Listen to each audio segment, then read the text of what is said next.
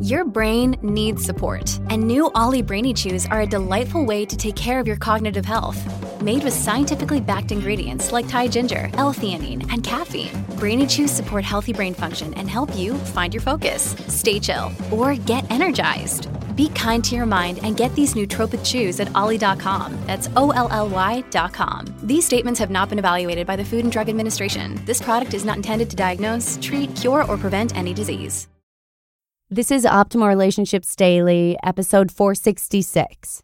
Advice from a Dating Coach's Girlfriend, Part 1 by Bridget Katz with evanmarckatz.com. Happy Monday to you, old friend. I'm your host, Joss Marie, and a warm welcome back to the show that helps you to optimize your relationships. And today, I'm actually going to narrate an article by Bridget Katz that contains three pieces of wisdom to relationship minded women. This post was first written in 2007. It's an oldie but goodie, and actually, it was written before she even got married to Evan. So, with that, let's get right into it and start optimizing your life. Advice from a Dating Coach's Girlfriend, Part 1 by Bridget Katz with evanmarckatz.com. I usually don't rerun blog posts, but this one just felt timely. Written in August 2007 by my girlfriend, right after our six month anniversary, this piece gives three pearls of wisdom that you do not want to forget. The fact that we're still together after 15 months has everything to do with what you're about to read, and it explains why I'm never going to let my girlfriend go. Enjoy. When Evan first threw out the idea of having me contribute to his blog, I thought, who, me? I'm not the expert. My dating history could not be more different than his. He has dated lots of women, has had many girlfriends, and for the bulk of his adult life, has been single and dating prolifically. I am quite the opposite. I can count on one hand, yes, one hand, the number of boyfriends I've had since turning 17. Of those relationships, all but one lasted for three years or more, and one developed into a marriage that, alas, ended in divorce. You might call me a serial monogamist. Even though my background is completely different from Evan's, we generally agree on the things that count. I never really thought about why it's been so easy for us until he asked me to write this column. But after a little thinking and some lengthy conversations with my best friend, this is what I came up with. I hope it makes sense to any relationship minded females who are reading this. Here goes Advice from a dating coach's girlfriend.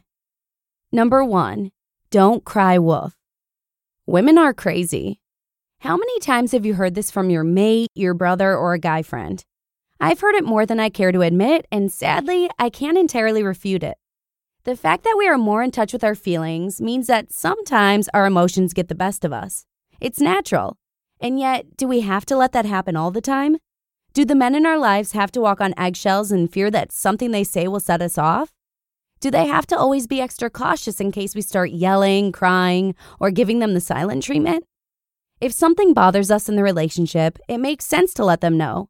But what if we were to emote every time a little thing rubs us the wrong way?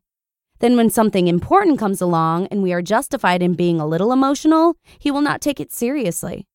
Men literally become desensitized to our emotional outbursts.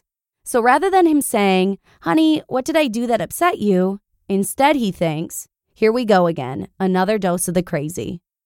Evan will tell you I'm even tempered. I'm proud of that because although it now comes naturally to me, it didn't always. I've been a slave to my emotions in the past, and I know it is not pretty when I unleash the crazy on some poor, unsuspecting guy. I have since figured out that not every little thing that bugs me is worth an emotional meltdown. But there was a point in our relationship a few months ago that caused me to have feelings I could not control. Evan RSVP'd to an out of town wedding mere moments after meeting me. How could he know that we would turn into a relationship, right? I knew about the wedding, but we never really talked about it as it was months away. Well, months passed and we were still together, and before we knew it, the wedding was upon us. I was disappointed that I couldn't go with him, but he seemed a bit glib about it. At least, that's how I read it. While Evan was gone, he called me several times each day, texted me during the reception, and mentioned over and over that he wished he had brought me. And yet, even with all this attention, I couldn't shake the feeling that he didn't care that I wasn't there with him. I needed to vent. When he returned, I did just that. Instead of thinking I was crazy, Evan listened intently, validated my feelings, and reiterated many times that he wished I had been there. My feelings may have been justified or they may have been completely irrational, but because it wasn't my MO to have emotional outbursts, he didn't just blow it off, he took it seriously. Number two, the golden rule. This is such a simple concept, treat others as you would like to be treated, that I feel a little silly mentioning it. But truthfully, I think we women are often unaware of the extreme hypocrisy of our behavior. We would never want our mate to boss us around, yet we want to force him to do what we want. Sometimes we use guilt, sometimes we use anger, sometimes we use. But we often try to manipulate men in a way that we never want to be manipulated ourselves. If your coworkers invited you to join them for drinks after work, but this was going to delay dinner with your boyfriend, you'd expect him to understand. You wouldn't even think it was a problem. You'd only call your mate to be polite, not to request permission to have drinks.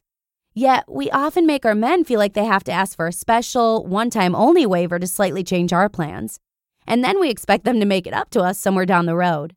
Men are so used to this that I think they've come to expect and dread it.